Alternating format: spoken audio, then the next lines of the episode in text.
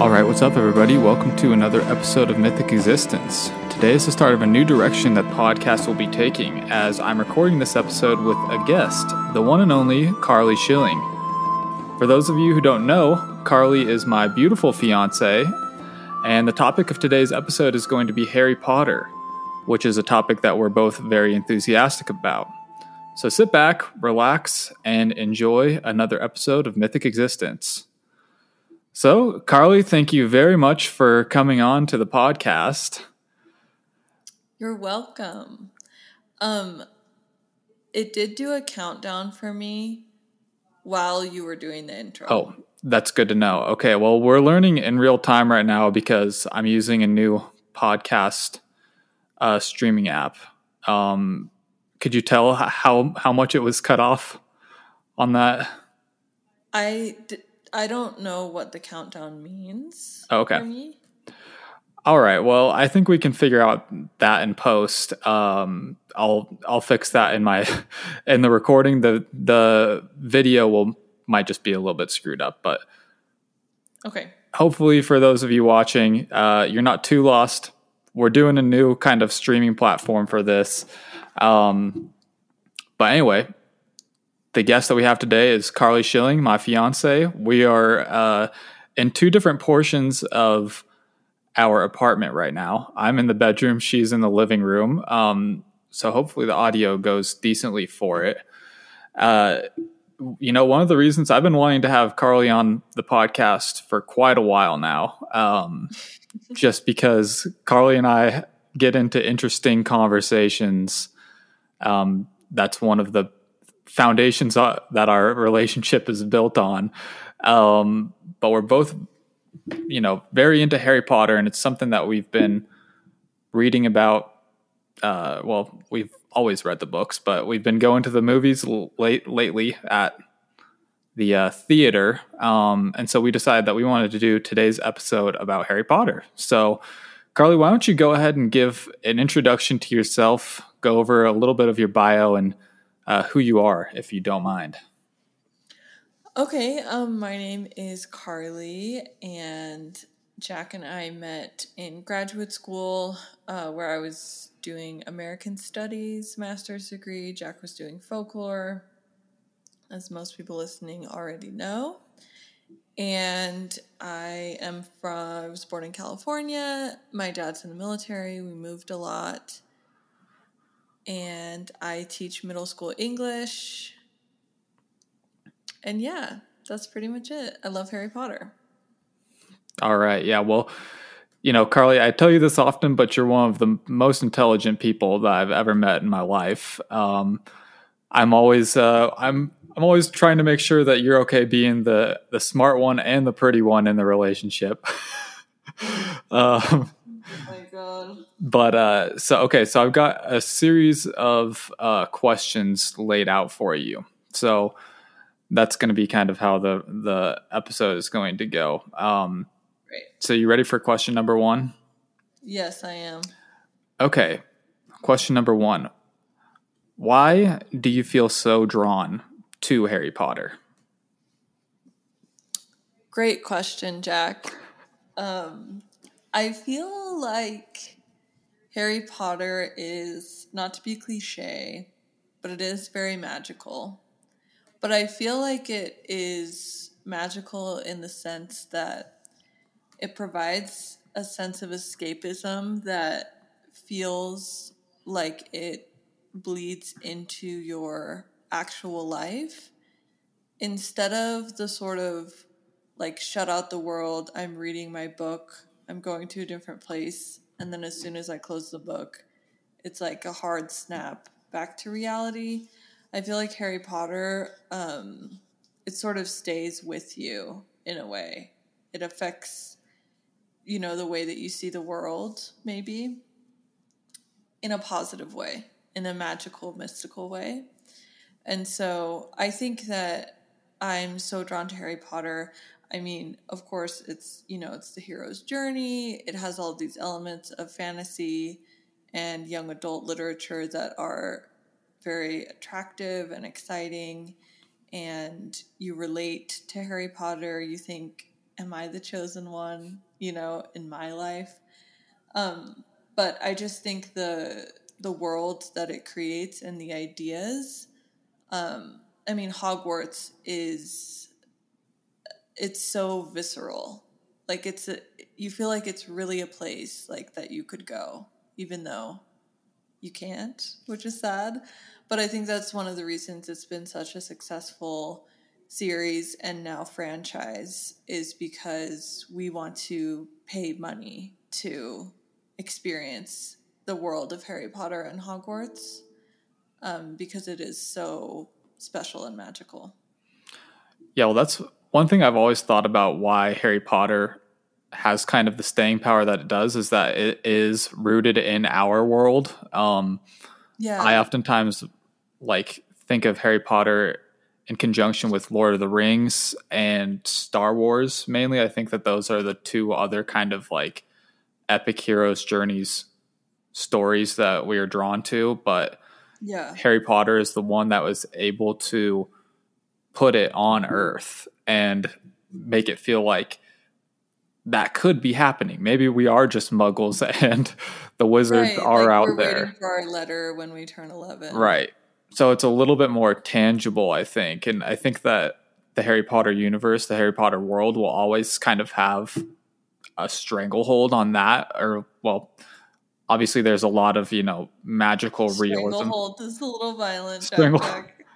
Well, that, I, you know, a strong grip. well, part of my answer for this question was actually going to contain a stranglehold, which was something you and I were talking about earlier, which is the innovative plot points and how they mirror each other, specifically Peter Pettigrew and his magical hand that ends up.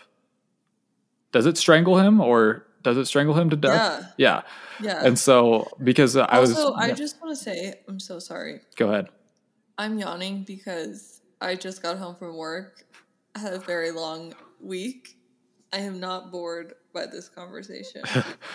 Uh, That's Just- totally fine. Uh, I'm always yawning to, as you know, to uh, open up my ears since I've had an ear infection for months, and so yes. it's not the the conversation. Yawn all as much as you want. Back to Peter Pettigrew. Um, like I was saying, I just got done reading the third book, and um, at the end, Harry is feeling bad about letting Peter Pettigrew grow uh, go, and Dumbledore says, "You've basically just created a life bond with him, and he's indebted to you, and who knows, it might come back." And of course, you know it's going to come back, and it, when it comes Yeah. back is in the seventh book when they're in Malfoy Manor, and he hesitates for a moment and they're able to escape. And then like you were saying his the magical hand that Voldemort uh, conjured for him is cursed and it turns on him uh, yeah. and kills him. So i just and that's part of uh, you know we can get into this whenever because my last episode was the ring composition and ring theory something that you hinted me off towards.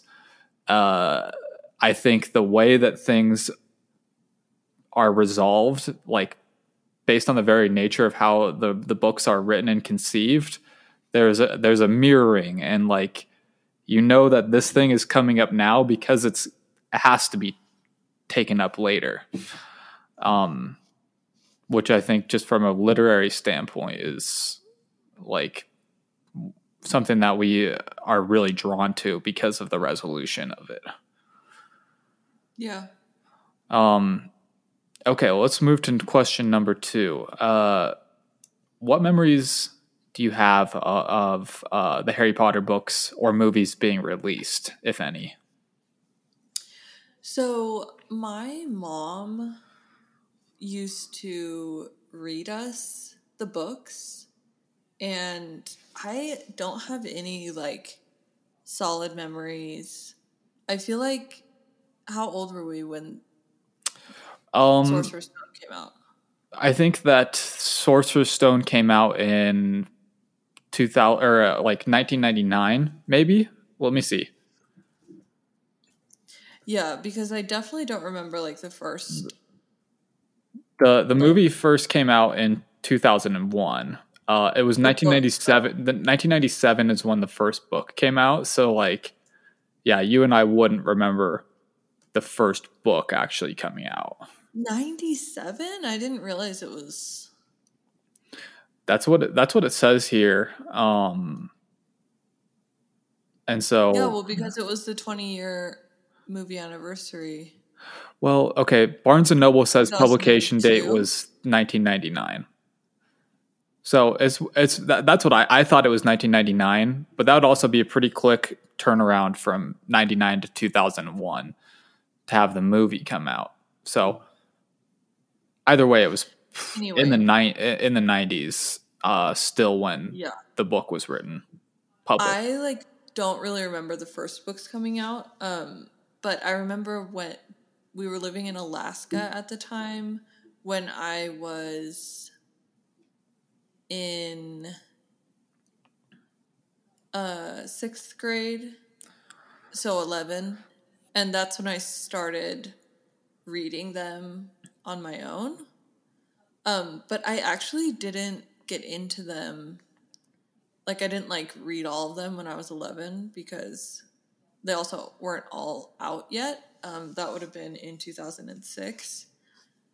But I just remember there being like a frenzy when I remember like it was just peripheral to me. It was like my mom and like my mom's friends and the Barnes and Noble release. And I remember seeing the Deathly Hallows like at Walmart. Like there was like a giant like bin, like just like stacks and stacks.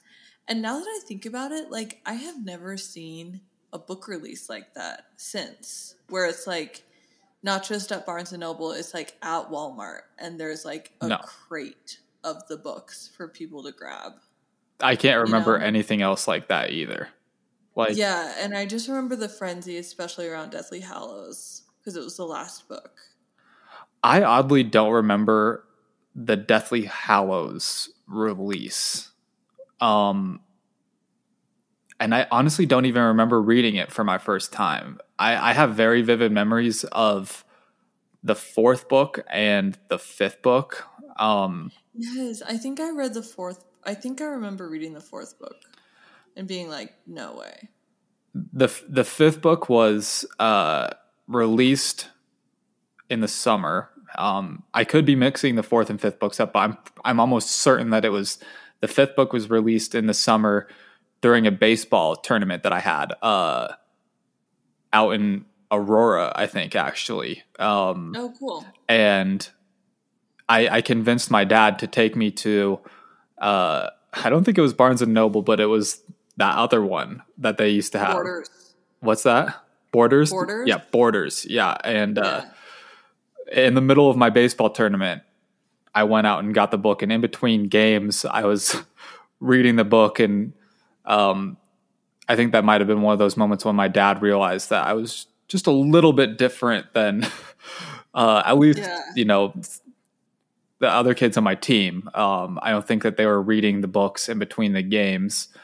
Um, Well, that's the thing about Harry Potter is like you, like it's like you're finding time. I was also like that with Twilight. Like you're finding time to read it outside of, you know, you're carrying it with you. It's like right. becomes a part of you. Um, ha- have you had any other books that have been like that for you? Can you think of? Well, I'll say Twilight, and Twilight's definitely like not on Harry Potter's level, so everybody calm down. But like I just remember being like super captivated by it. Um as I as a we were on a trip to Austria, we lived in England as a family, and my aunt and my cousins were visiting and I was like fully ignoring them because I was reading Twilight for the first time.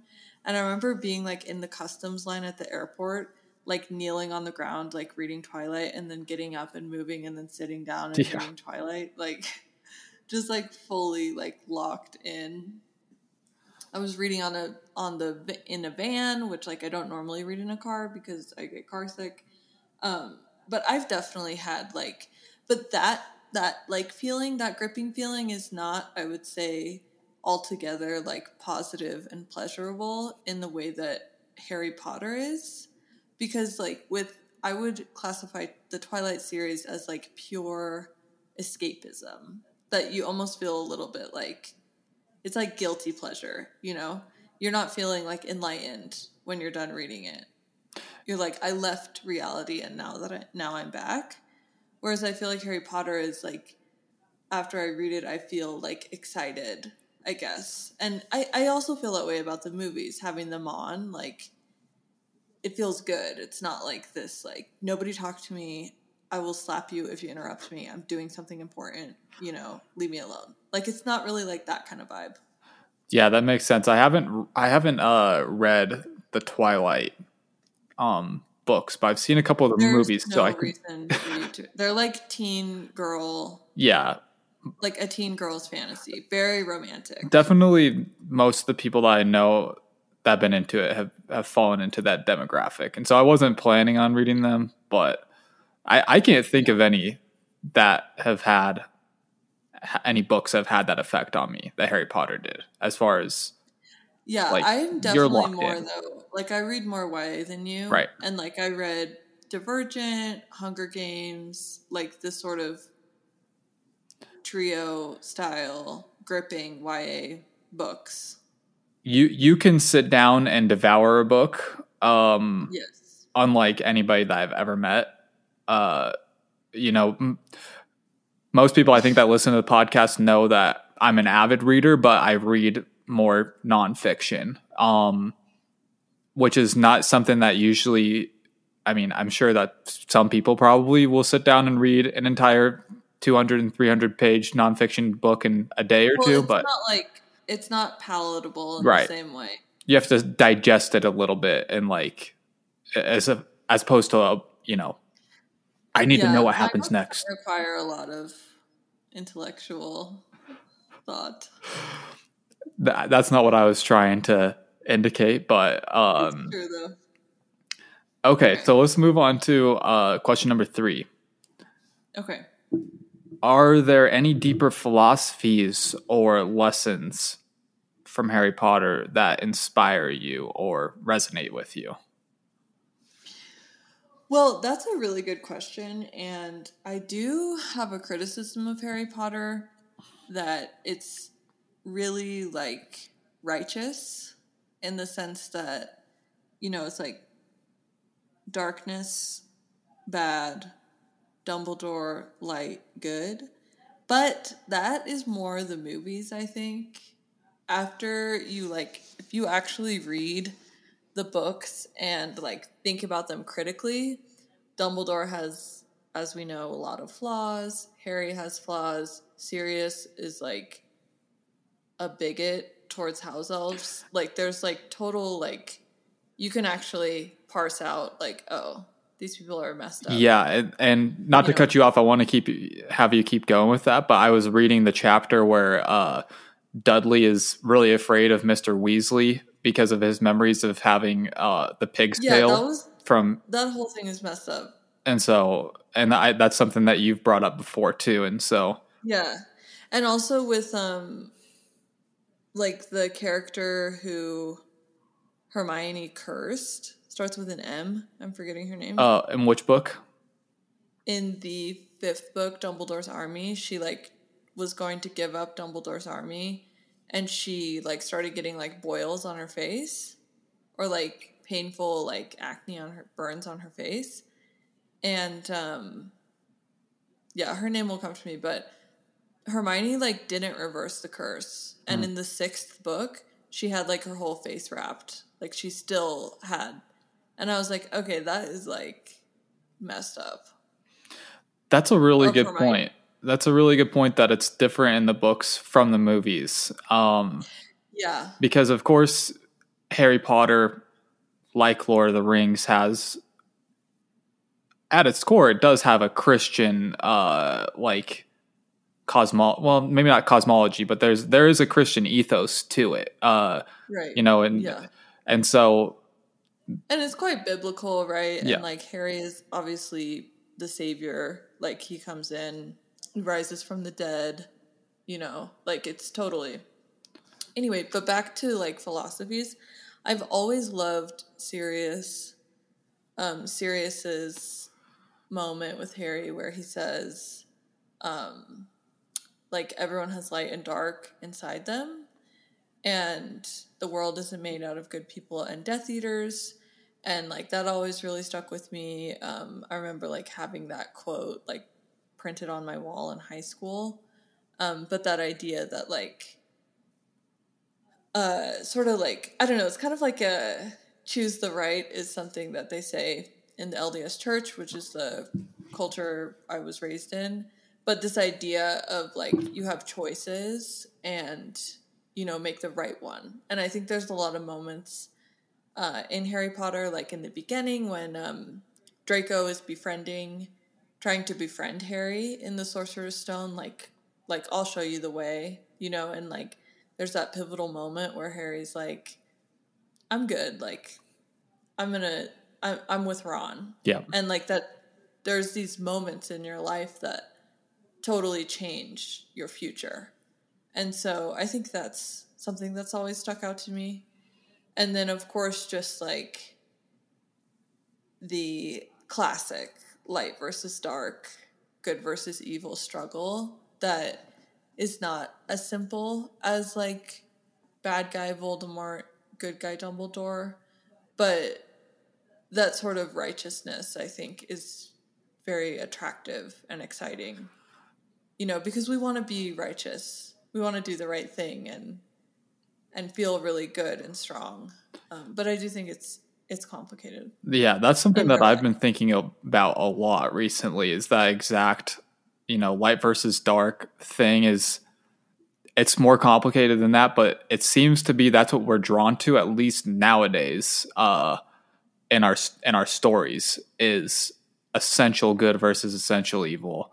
Um Right. and I'm, you know, I I try and do creative writing and I've been plotting out trying to, you know, come up with new stories and I'm I'm looking into how can you make characters, villains, and heroes uh, more complicated than that? But but will that even be palatable? Like, do we do we need to have good versus evil, or is it okay to have more anti-heroes? Uh, that that's one of the reasons I like Rick and Morty. Uh, I thought Yeah. that you know, like, I think Rick is a very Not the edge lords, not the edge lords and people who love them. they have now entered the chat.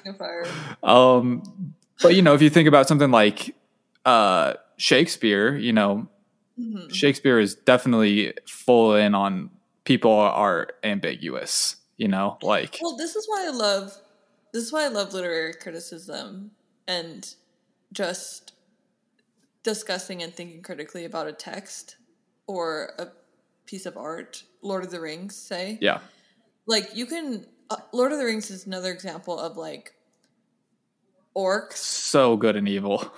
evil, literally nothing good about orcs. you know, like Nothing good about orcs. Sauron went to the dark side, like turned, or Sauron turns to the dark side. Sauron, also bad, you know. Yeah. But then you also have, um, like the human. This I'm really showing like I don't know my Lord of the Rings, but uh, one does not simply's like dad Bor uh, uh, Boromir's dad. Uh, or like Yeah. dad's dad. Yeah, yeah. The one who faltered, right? He could have destroyed the ring. He decided oh, not to. Isildur. Isildur. Love that name. Great name. Such a good name. Hey, you can't fault Tolkien for his names and his language. Those names go hard. Okay, Fa- favorite Lord of the Rings name, real quick. it's gonna be Isildur. My- Like- great name. My Yeah. I think my favorite one is Ungoliant, the giant Ungoliant, spider that's from the first age. Anyway, Ooh, not the name of the spider. Ugh. Anyway, um, like you have the human, the like hearts of men shall fail them. Yeah. I'm pretty sure that's scriptural. Um, but that's also in Lord of the Rings, like Oh. this idea that like we're weak, okay. you know, and like we give in to like the natural part of us that like doesn't want to do the right thing, the hard thing. You know, we want the glory. And then redemption coming around. Like, it, I don't know, it's just, I can't remember my point here or what I was talking about. Oh, literary criticism that you can look at Lord of the Rings, you can look at these light versus darkness, and you can still complicate them. Like we can talk about the origins of the orcs and like how and like do do they deserve to have a purpose and are they just slaves and how does that fit into the whole thing? So being able to discuss and complicate what's going on in a light versus dark story, I think is fun and good to do, and also an effective technique to use in our daily lives. I completely agree. Um, I think your video is lagging just a little bit right now. Looks like mine is too. Um, yeah, like I said, this is the first time we're using this new platform, so we're. You look. I look good for your side. Yeah, you're fine Okay. for me. Well, we'll just we'll just power through it. Uh, the audio is still fine. Um, we'll kind of learn on the fly. So, um, I'll say for me, just to answer that question a little bit, uh, you know, alchemy is something that I've studied, and I think that Harry Potter is like the best alchemical text ever written. Um, there's seven stages to the alchemical process. Seven is the most magical number. Like, there's a reason why there's seven books. Um, and Harry's transformation is really like an alchemical transformation. I think from like his his lesser state of being into being, you know, the conqueror of death and the lord of the the Hallows and all of that. Um, yeah. one book that actually I well, it's actually two books that I did kind of devour when I read them was uh, the Chemical Re- Wedding of Christian Rosencrantz or uh, Rosenkreutz, I guess is how you say it. Uh, and I have a whole episode about that, but um, that was one of Rowling's source texts for it, and so I really love the alchemy behind Harry Potter. So. Uh, but we don't need to get too far into that. Okay, question number four. What is your favorite Harry Potter book? Great question. Um, I'm gonna say nothing is better than Prisoner of Azkaban. I love Prisoner of Azkaban too. It's such a great book. You do? Okay. Like I feel like the fourth book is the most entertaining because it's a Triwizard tournament and it's just like wild and crazy and exciting. And the fifth book is great because it's like emotional, Harry, like moody Harry and serious, and it's like the total gut stab of Sirius dying. I, uh, okay, I won't do a spiel for every single book. I mean, the first book is amazing because it's the first book. Come on, but the third book was Sirius.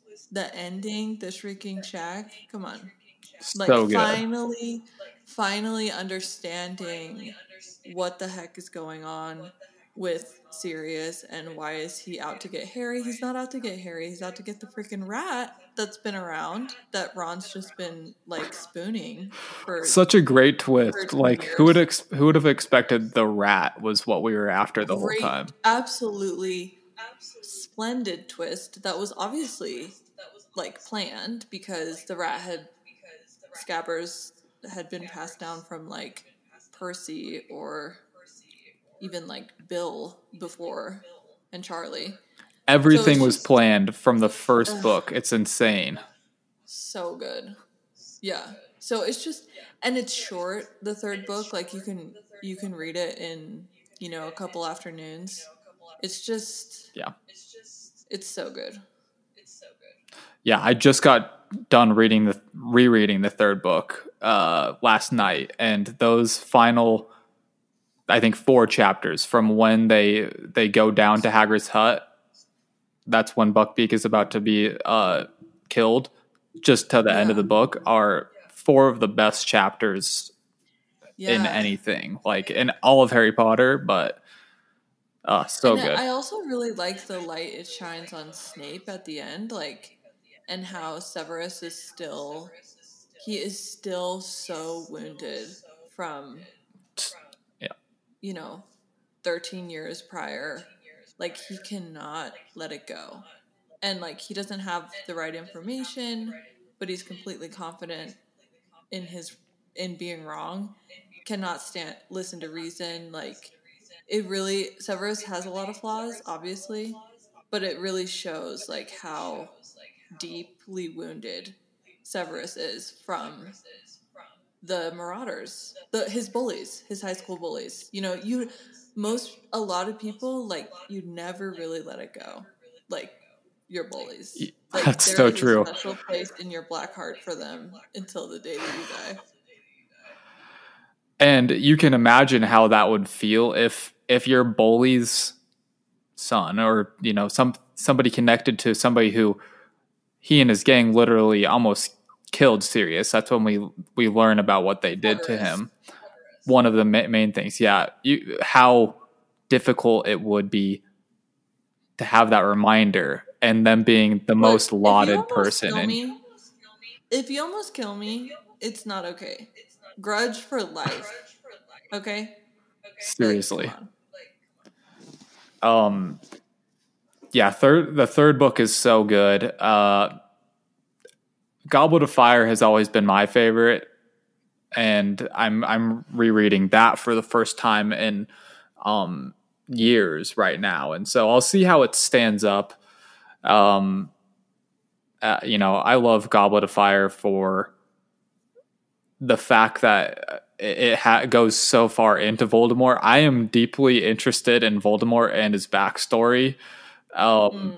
and that's one of the reasons I think that Harry Potter is Yeah, so interesting. love like the gaunt stuff. I love in the sixth book when they show him going to, you know, the whole backstory with how he created the Horcrux and his family and all of that. I think is super super interesting. yeah. Um, okay, question number five. What is your favorite movie? My favorite movie, great question. It's just got to be Harry Potter and the Sorcerer's Stone. Like they're so cute and tiny, and it's Chris Columbus. Chris, why did you leave us? Like we needed you for the whole thing. IMO. Yeah. But I I love all of the movies for their own reasons, but Sorcerer's Stone first movie is just I love it the best. I just realized that I'm recording or I'm on Xfinity Wi-Fi. I'm not on our hi- our house Wi-Fi. So rookie mistake. That's mental note: make sure that you're on. What's that? That's probably why you're lagging. But I'm Yeah, not. I'm on. I'm too. I'm too afraid to. I'm too afraid to get onto our house Wi-Fi. No, just just connect to it. It'll be fine. Okay. All right. Okay. Are we all good? Okay, so you are frozen. Oh, you're back. Okay. We good? Good. All right. Well, sorry to everybody for uh, any malfunctions that might have caused. Um, there was a period when I was like trying to interview for jobs, and I always would forget last year to turn on the right Wi-Fi, and so I would get into the Zoom and just like have terrible. Um, so it's not the first time that I've done that, so I apologize for that, car car. Um, Oh, So you were saying-. Sorcerer's Stone is your favorite, and because Christopher Columbus did such a great job, I think that the way that he captured Harry Potter the world was how Harry Potter is supposed to be. Oh yeah, and like they had real candles hanging from the ceiling. Like it was just like so. I mean, I don't know. It was really warm tones in the castle. It wasn't like Yeah. blue and green like it. The like blue. David Yates made everything, and like you really felt like you were in the castle. You didn't feel like you're in any type of animation of it. I loved it. Yeah, and you know David Yates is he's he's directing the Fantastic Beasts movies too, right? hmm Um, and those I thought have been very blue in their tones as well. Um, He's I- just a blue guy, and He's he just a blue- wanna talk about it. uh, he's like that one song from the '90s. Yes. Uh, but you know, I think it's the British cover for the seventh book, um, where it's it's the scene from them going into Bellatrix's vault, and it's very Yes. very colorful. But it that is what like the Christopher Columbus movies, the essence that they capture, and it's that that's how it like exists in my mind. But it's it's not how it is in the seventh movies, you know No. But I still love them. Like, but the the first book is so special for a number of reasons. Um, and I think that yeah, or yeah, sorry, this first movie. Um, and I think Do that you want to let um the cat Violet, in? Violet, yeah. Uh, as everybody knows, the cat is a frequent guest, and she hates having the door closed. So I'm going to let her in. Come on in, baby. You gotta close the door. Though. Oh, okay. She's gonna go, want to go right back out, so we'll just, um, we'll just deal with that. So, uh, okay, moving on. Question six. I already know the answer to this, but I want you to talk about it a little bit. Who do you identify with the most, and why? In the in Harry Potter, obviously. So I identify with Luna Lovegood the most, and I think I identify with her because she's weird and everybody knows that she is odd. And I definitely had that going on when I was in school. Very weird and odd and silly. Um, and like everybody sort of knew that about me, and same thing in my family, kind of like different, goofy, all of those. She's tearing up. She's tearing it up. Hold on. We've had to uh, put tape on the ground um, because our cat tears the rug up, um, and so she ju- she just gets anxiety. It's fine though. Um, so you were saying Okay, so- Luna? Yeah, so being weird, being loony, and then also just being like very, I don't know, eclectic and seeing things in a different way and not knowing why people are doing something one way and wanting to do it a different way. Um, I just think that like she loves books, like she reads weird magazines, and she's sort of like on the on the out outside a little bit of like what's going on. Um, always sort of around, but not obviously not a main character. And that's kind of how I feel in life, and um, I like it like that. Well, I I think probably a lot of Harry Potter fans connect with Luna because I think probably a lot of us being like the feel that way. person that's reading Um, books all day. because I can identify with Luna too, as well, for sure. Um, I think that this is going to be a boring answer, but I, I feel like I identify with Dumbledore um, a lot just because I feel like the old I feel like the old master wizard. No, I um you feel like the person that's smarter than literally everyone around you at all times. I knew you were going to not let that go. Um no, it's not Like, that's you not can't just say like, "Oh, I'm Dumbledore." Okay, I'll give you a better I'll give you a better answer. I'll give you a better answer. I I kind of feel like Lupin actually. Um Hmm. I connect with Lupin because um I think Lupin is constantly trying to like connect with people but and it is good at it in like a soft way but is also like totally different than everybody kind of like Luna in the same way. Yes. Um, and sometimes it just like does not go well. sometimes it just doesn't go well. But I think that I think Lupin's heart is in the right place, of course. Oh yeah, and you've got that like teacher.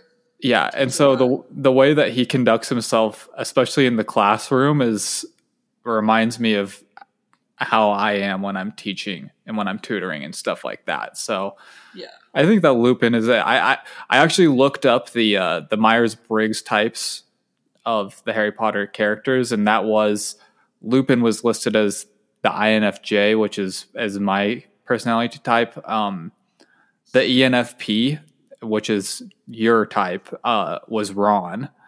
Um, Ron is. I love Ron in the books. Ron is amazing in the books. That that's something also is um they they did Ron pretty dirty in the movies.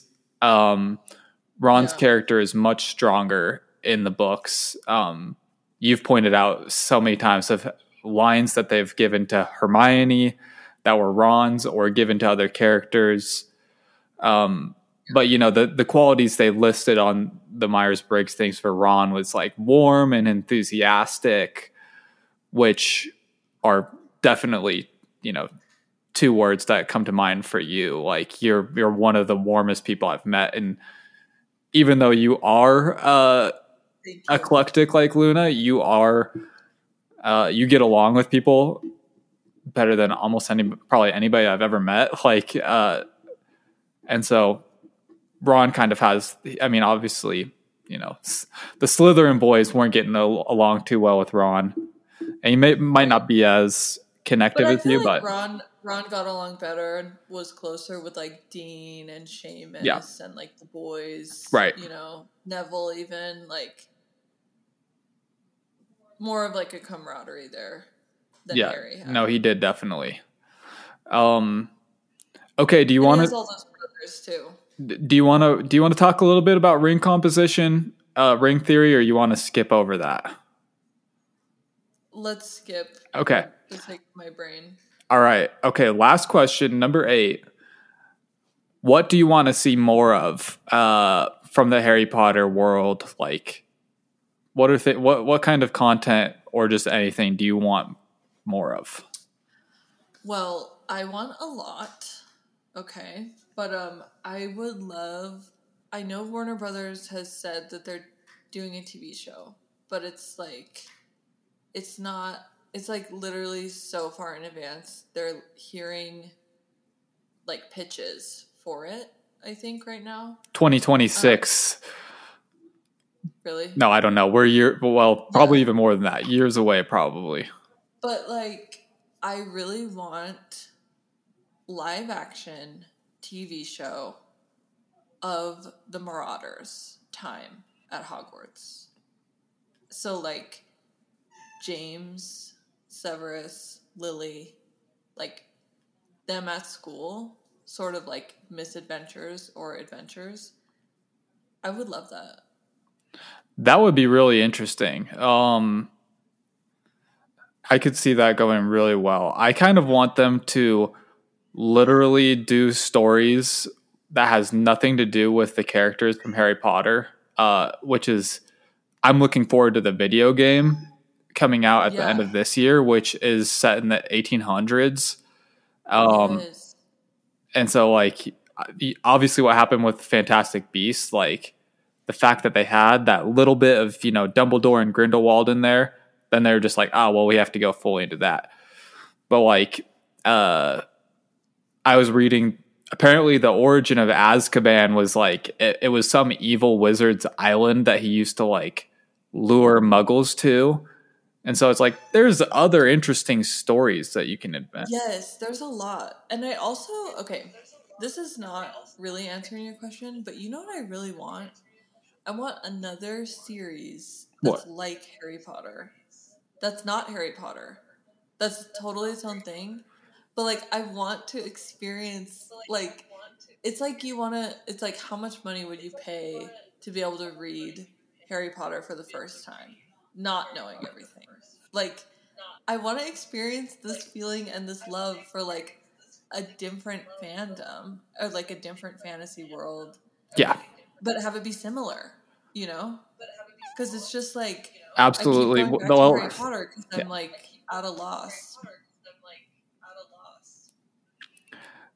that so as far as something that's like Harry Potter, as far as you know the magic and stuff, who like something will probably come up. But all of the ones that are trying to do that type of thing, like, have you ever seen The Magicians or read any of The Magicians?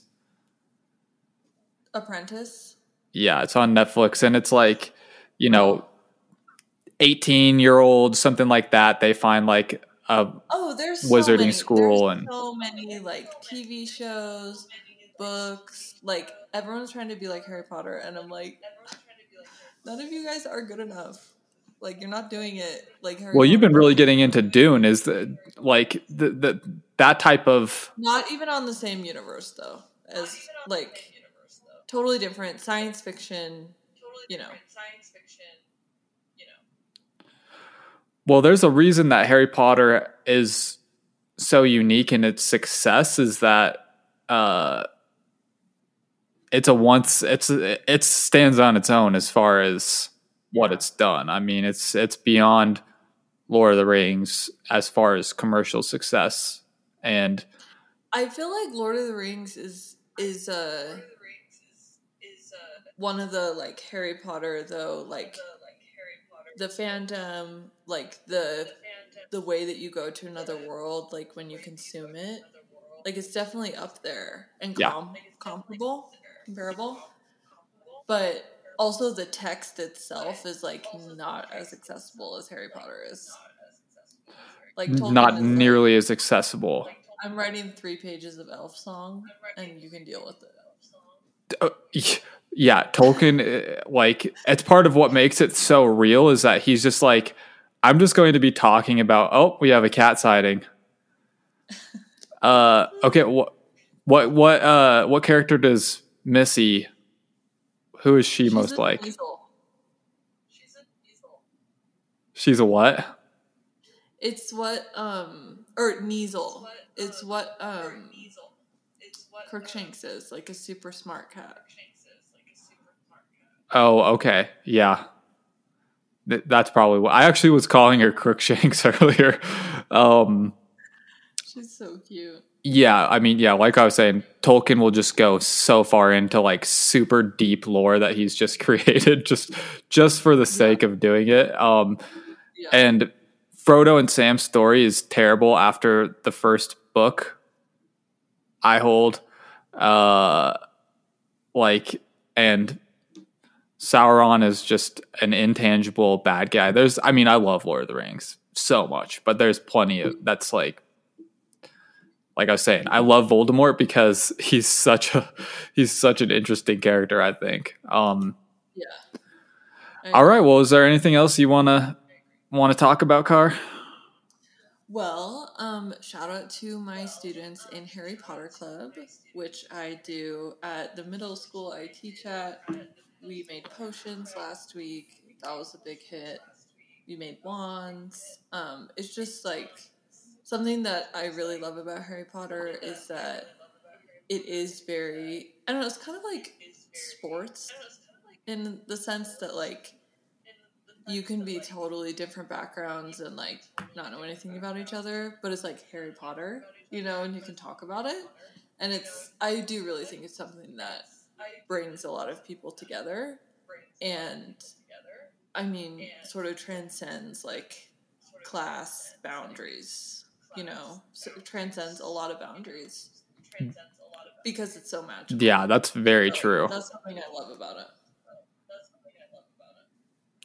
Yeah, I definitely agree with that. It's uh I mean, I remember just the other day when we were at the movie just knowing that the other people were kind of having a similar experience to us. It kind of reminded me of being like at a sporting event too. So, Yeah. okay, well, thank you so much for coming on, Car. Um sorry for having the wrong Wi-Fi on and starting early, but um I think it was a great episode. So, that's it for today's episode. Please follow Mythic Existence on social media, like and subscribe on YouTube, and leave a five star review on your podcast platform. Thanks for listening. See you next time.